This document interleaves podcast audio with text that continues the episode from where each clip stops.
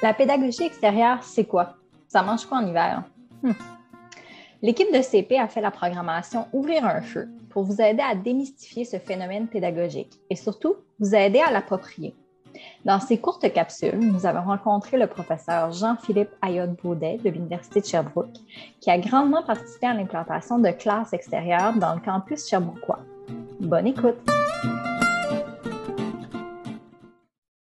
Alors, je suis Jean-Philippe Ayotte-Beaudet, professeur à la Faculté d'éducation de l'Université de Sherbrooke et directeur du Centre de recherche sur l'enseignement et l'apprentissage des sciences. C'est quoi l'état de la pédagogie extérieure au Québec? Depuis une année, là, évidemment, on a vu vraiment une flambée d'enseignement à l'extérieur pour peut-être aller un peu là, dans la thématique de vos capsules, mais vraiment avec la pandémie, tout d'un coup, l'extérieur est devenu un des éléments bénéfiques en lien avec les contraintes sanitaires. Donc, ça a gagné beaucoup en popularité. Il y avait beaucoup de gens qui semblaient vouloir faire le saut puis l'essayer. Puis je pense qu'il y a beaucoup de gens qui se sont dit, bien, pourquoi pas, c'est peut-être l'occasion d'essayer. Donc, est-ce que vous pensez que sans la pandémie, on aurait été peut-être moins rapide sur la pédagogie extérieure au Québec? C'est certain. Depuis 2013 que je m'intéresse plus spécifiquement à l'enseignement et l'apprentissage à l'extérieur. Et définitivement, il y a eu un boom cette année qui a été assez impressionnant. Avant, on était un petit réseau qui se connaissait, mais là, maintenant, c'est rendu assez grand public. De ce qu'on a comme indication, on pense vraiment que ce qui est en train de s'amorcer va par la suite se poursuivre. Au-delà de la pandémie, dans le contexte de l'enseignement supérieur, la question est-ce que c'est réaliste, est-ce que ça s'applique aussi? Bien, tout à fait, à l'Université de Sherbrooke, on a fait rapidement le saut l'année dernière. On a fait un guide destiné aux personnes formatrices, aux directions d'établissements aussi. On a un peu documenté notre démarche. Ce sont des guides là, qui sont disponibles en libre accès. On les a rendus disponibles en français, en anglais. Donc, ils peuvent être consultés facilement et on a été extrêmement impressionné par le nombre de téléchargements. Moi, je me disais, s'il y a quelques dizaines de personnes qui lisent ça, tant mieux. Et finalement, les chiffres ont été de l'ordre de milliers de personnes qui ont lu.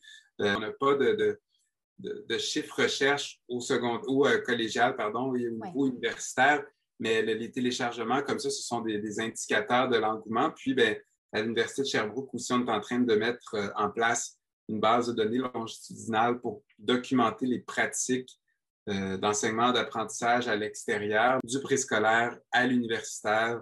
Ça va être disponible en français, en anglais. Là, donc, on prépare ça pour que ce soit mis en place au niveau des participants, participantes dès l'année prochaine, à la fin de la prochaine année académique 2022.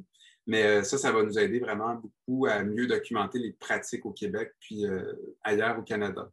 Mais en fait, les pays européens, c'est vrai qu'il y a beaucoup d'enseignement qui se fait à l'extérieur. On peut penser, par exemple, au Royaume-Uni, à l'Écosse, des pays comme le Danemark. Et dans ces pays-là, souvent, ça fait partie des programmes, il y a des prescriptions ministérielles.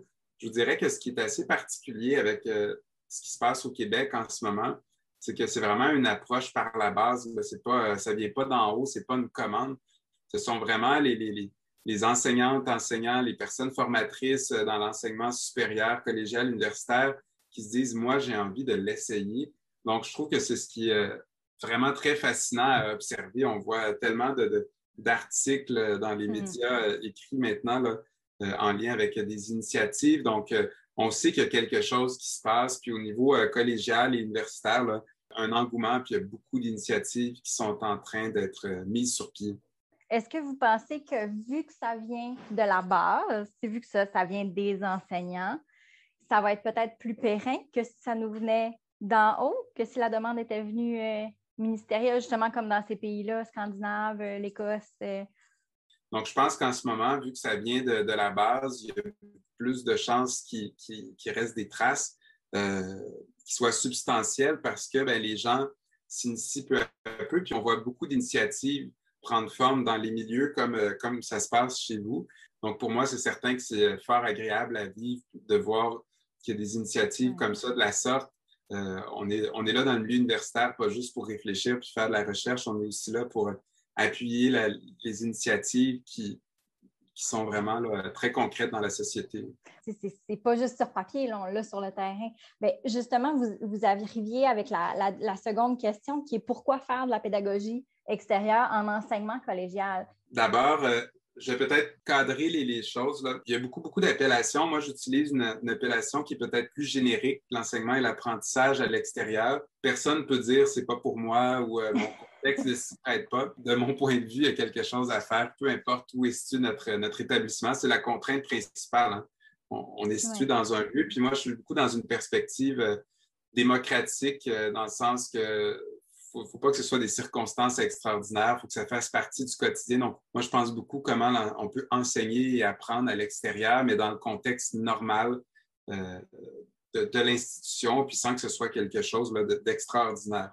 J'avais été au colloque de la FEPEC cette année, puis il y avait une des conférencières qui disait bien, vous avez une porte dans votre établissement, bien, vous pouvez sortir et faire de l'enseignement à l'extérieur. Beaucoup de gens, c'est sûr, qui vont vouloir aller enseigner à l'extérieur dans une perspective de connexion des jeunes à la nature. Donc, quand on est à l'extérieur, et là, je parle vraiment qu'on soit en milieu très urbain ou en milieu naturel ou en région éloignée, on aura toujours des arbres, des végétaux en général, on aura toujours des oiseaux, on aura toujours des arthropodes, des sols, un ciel à regarder. Ensuite, bien, il y a beaucoup d'autres raisons aussi qui sont évoquées. Une qui est fréquemment évoquée en lien avec les contenus d'apprentissage, c'est utiliser des contextes concrets d'application des connaissances. Donc, dans un monde idéal, bien, on espère que l'école ou l'apprentissage ce soit là pour que ça serve dans la vie. Oui. De tous les jours. Donc, si on pense, par exemple, aux mathématiques, et si on sort à l'extérieur, il y a plein de concepts mathématiques qui nous entourent. Si on pense aux sciences de la nature, c'est la même chose. Si on est en littérature, bien, on peut aller faire de la littérature, faire de la rédaction, s'inspirant des milieux qui nous entourent. Et quand on fait ça, on aide les étudiantes, les étudiants à se connecter vraiment à leur monde en dehors de l'école. Vraiment, ça nous aide justement à faire en sorte que ce qu'on apprend, c'est pas juste connecté avec l'académique, mais ça nous aide à lier ça avec ce qui se passe en dehors de l'académie aussi, du milieu académique. Si on pense aux sciences humaines et sociales, on pourrait aller étudier les comportements à l'extérieur ou dans un milieu donné. On pourrait aller étudier l'architecture des bâtiments, essayer de voir bien, pourquoi on a un quartier où il y a plein de noms de personnes avec certains traits. Donc, qui sont ces personnes-là si on s'intéresse à l'histoire, par exemple? Donc, je donne des exemples comme ça, mais c'est sûr qu'avoir des milieux où on va faire des apprentissages plus concrets. Puis je vais vous donner une troisième raison. Donc, je parlais connexion à la nature, avoir des contextes concrets d'application des connaissances. Et de plus en plus aussi au niveau de la santé, on est en train de faire de la recherche là-dessus. Et ce qu'on tend à montrer, c'est que quand les personnes qui apprennent sont en activité physique légère à moyenne, bien, ça semblerait avoir un effet positif sur l'activité cognitive aussi. Donc, évidemment, si vous êtes en train de faire du jogging à intensité élevée, vous n'allez peut-être pas être dans des bonnes prédispositions, mais en position debout, même si on est immobile, bien, on n'est pas considéré comme en position sédentaire. Donc, quand on bouge, quand on peut mobiliser davantage notre énergie, il va y avoir aussi un gain qui va y avoir. Donc, c'est pour ça qu'on recommande aussi beaucoup des pédagogies plus actives à l'extérieur. Puis bon, on pourrait continuer là, au niveau de la santé là, à parler de plein de choses. Mais j'étais enseignant au secondaire, puis un des éléments de base qui m'a vraiment amené vers l'extérieur, je me suis dit, je vais trouver des moyens dans mon enseignement pour m'assurer que les élèves ne se demandent pas à quoi ça sert d'apprendre tout ce qu'on apprend en sciences puis que ce soit concret. Évidemment, il n'y a pas juste aller à l'extérieur, puis je le mentionne maintenant, mais pour moi, ce n'est pas un dogme d'aller à l'extérieur. Là. Pour moi, c'est un milieu qui devient une ressource pédagogique supplémentaire pour les personnes formatrices, mais évidemment, bien, en labo, il y a des choses qu'on ne peut pas faire nécessairement à l'extérieur. Parfois, bien, il faut que les étudiants étudiantes écoutent de façon plus magistrale, bien, c'est peut-être pas la meilleure chose d'aller à l'extérieur où, quand on est inactif, tout bruit, toute distraction va prendre de l'ampleur. Donc là, ça peut nuire. Il y a quand même des milieux qui ont été pensés, réfléchis pour des personnes aussi en situation handicap visible ou non visible à l'intérieur. Donc, il ne faut pas du tout perdre ça de vue, mais il faut penser l'extérieur comme une ressource pédagogique supplémentaire qui peut être utilisée à différents moments selon les cours qu'on donne. Ça change aussi la manière dont on doit approcher notre enseignement, évidemment, parce que c'est une posture qui est différente, ça déstabilise au début, donc il faut quand même prendre le temps de vivre chacune de ces étapes-là comme personne formatrice, parce que c'est pas le cadre dans lequel on est habitué, mais pas du tout. Non, vraiment pas. Je vais y aller avec la troisième question. Donc, décrivez les qualités que l'enseignant devra exploiter en enseignement et apprentissage en extérieur. Je pense que la première qualité de la personne formatrice qui va aller à l'extérieur, c'est de comprendre pourquoi elle y va. Donc, y aller juste pour y aller, ce n'est pas suffisant. Je pense qu'il faut se dire pourquoi est-ce que j'y irais. Et si on n'a aucune réponse, attendez, n'y allez peut-être pas tout de suite. L'acte d'enseigner, ça demande une planification importante. Il faut savoir quelles sont nos intentions d'apprentissage. On n'est pas là pour nous-mêmes, on est là pour nos étudiantes, nos étudiants, pour qu'ils cheminent. Et si on n'a pas beaucoup d'expérience, la meilleure chose, c'est de prévoir quelque chose de simple, court, mais qu'on sait qu'il va être efficace. Donc, si vous n'avez pas l'habitude, ciblez vraiment juste dans votre session, à la limite, une seule activité. Dites-vous, si j'en avais juste une à faire à l'extérieur pour l'essayer, mais qu'est-ce que je ferais avec mon groupe? Qu'est-ce qui serait la meilleure chose à faire? Qu'est-ce qui serait le plus pertinent? Et souvent, ce qu'on se rend compte, c'est que les gens, ils ne voient pas tout le potentiel des activités à l'extérieur, puis ça demande vraiment un changement de pratique. On est vraiment plus focusé sur les étudiants qui vont nous amener ailleurs, dans le fond. Et quand on utilise ces milieux-là progressivement, ça nous aide vraiment à voir davantage les potentiels des milieux. On va avoir des étudiants qui vont nous amener, parce que dans le fond, en classe, on contrôle un peu tout, ou en tout cas, on veut tout contrôler. Par contre, d'être toujours dans un environnement contrôlé, c'est là où je pense qu'on a peut-être... une perte qui peut survenir. Et parfois, quand on s'en va dans des environnements qui ne sont pas contrôlés, il se passe autre chose qui ne pourrait pas se passer dans un environnement contrôlé. Et c'est là où on apprend à comprendre qu'est-ce qu'on peut faire de plus dans ce milieu-là pour faire des apprentissages. Donc, on va être peut-être plus en mode exploratoire, on va être plus centré sur les questionnements, les observations des étudiants sur... l'application. Et souvent, les étudiantes et étudiants sont très précieux à l'extérieur parce qu'ils vont nous aider, de par leurs yeux, à faire des liens qu'on n'avait pas vus nous-mêmes. Donc, vous avez 50 personnes avec qui vous allez à l'extérieur animer une activité. Bien, ils sont là en train de chercher des moyens d'appliquer. Vous n'êtes pas seul pour le faire. Donc, c'est certain que ça, ça peut être très riche, puis ça nous amène vite ailleurs, puis ça nous donne vite d'autres idées d'activité.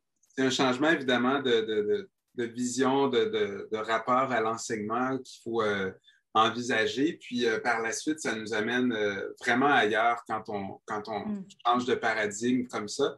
Mais il faut le vivre, puis il faut rester, je pense, dans sa propre zone proximale de développement. Là, si on reprend les idées de Vygotsky, donc être dans une zone où on est capable peut-être de faire de cheminer sans être trop supporté, sans que ce soit non plus perçu comme étant quelque chose de trop gros comme effort. Donc, moi, je vous conseille d'y aller en premier avec un élément qui change dans la première sortie. À la limite, allez faire une activité que vous êtes habitué de faire à l'intérieur, mais à l'extérieur de la même manière, juste pour apprivoiser. Évidemment, on ne recommande pas de faire juste les mêmes choses à l'extérieur qu'à l'intérieur, sinon il n'y a pas vraiment de plus-value. Mais pour les premières fois, je pense que c'est une bonne première étape. Mais la plus grande qualité, je pense que c'est d'oser essayer de faire quelque chose. Puis par la suite, se faire confiance. Quand on y va progressivement, on apprend nos erreurs. Vous allez faire des erreurs. On se plante. Dans quel domaine quand il y a des premières fois, puis c'est normal. L'important, c'est pas de se bloquer avec ça, c'est d'apprendre. De se dire comment je vais faire pour mieux contrôler cet élément-là ou mieux atteindre mon objectif.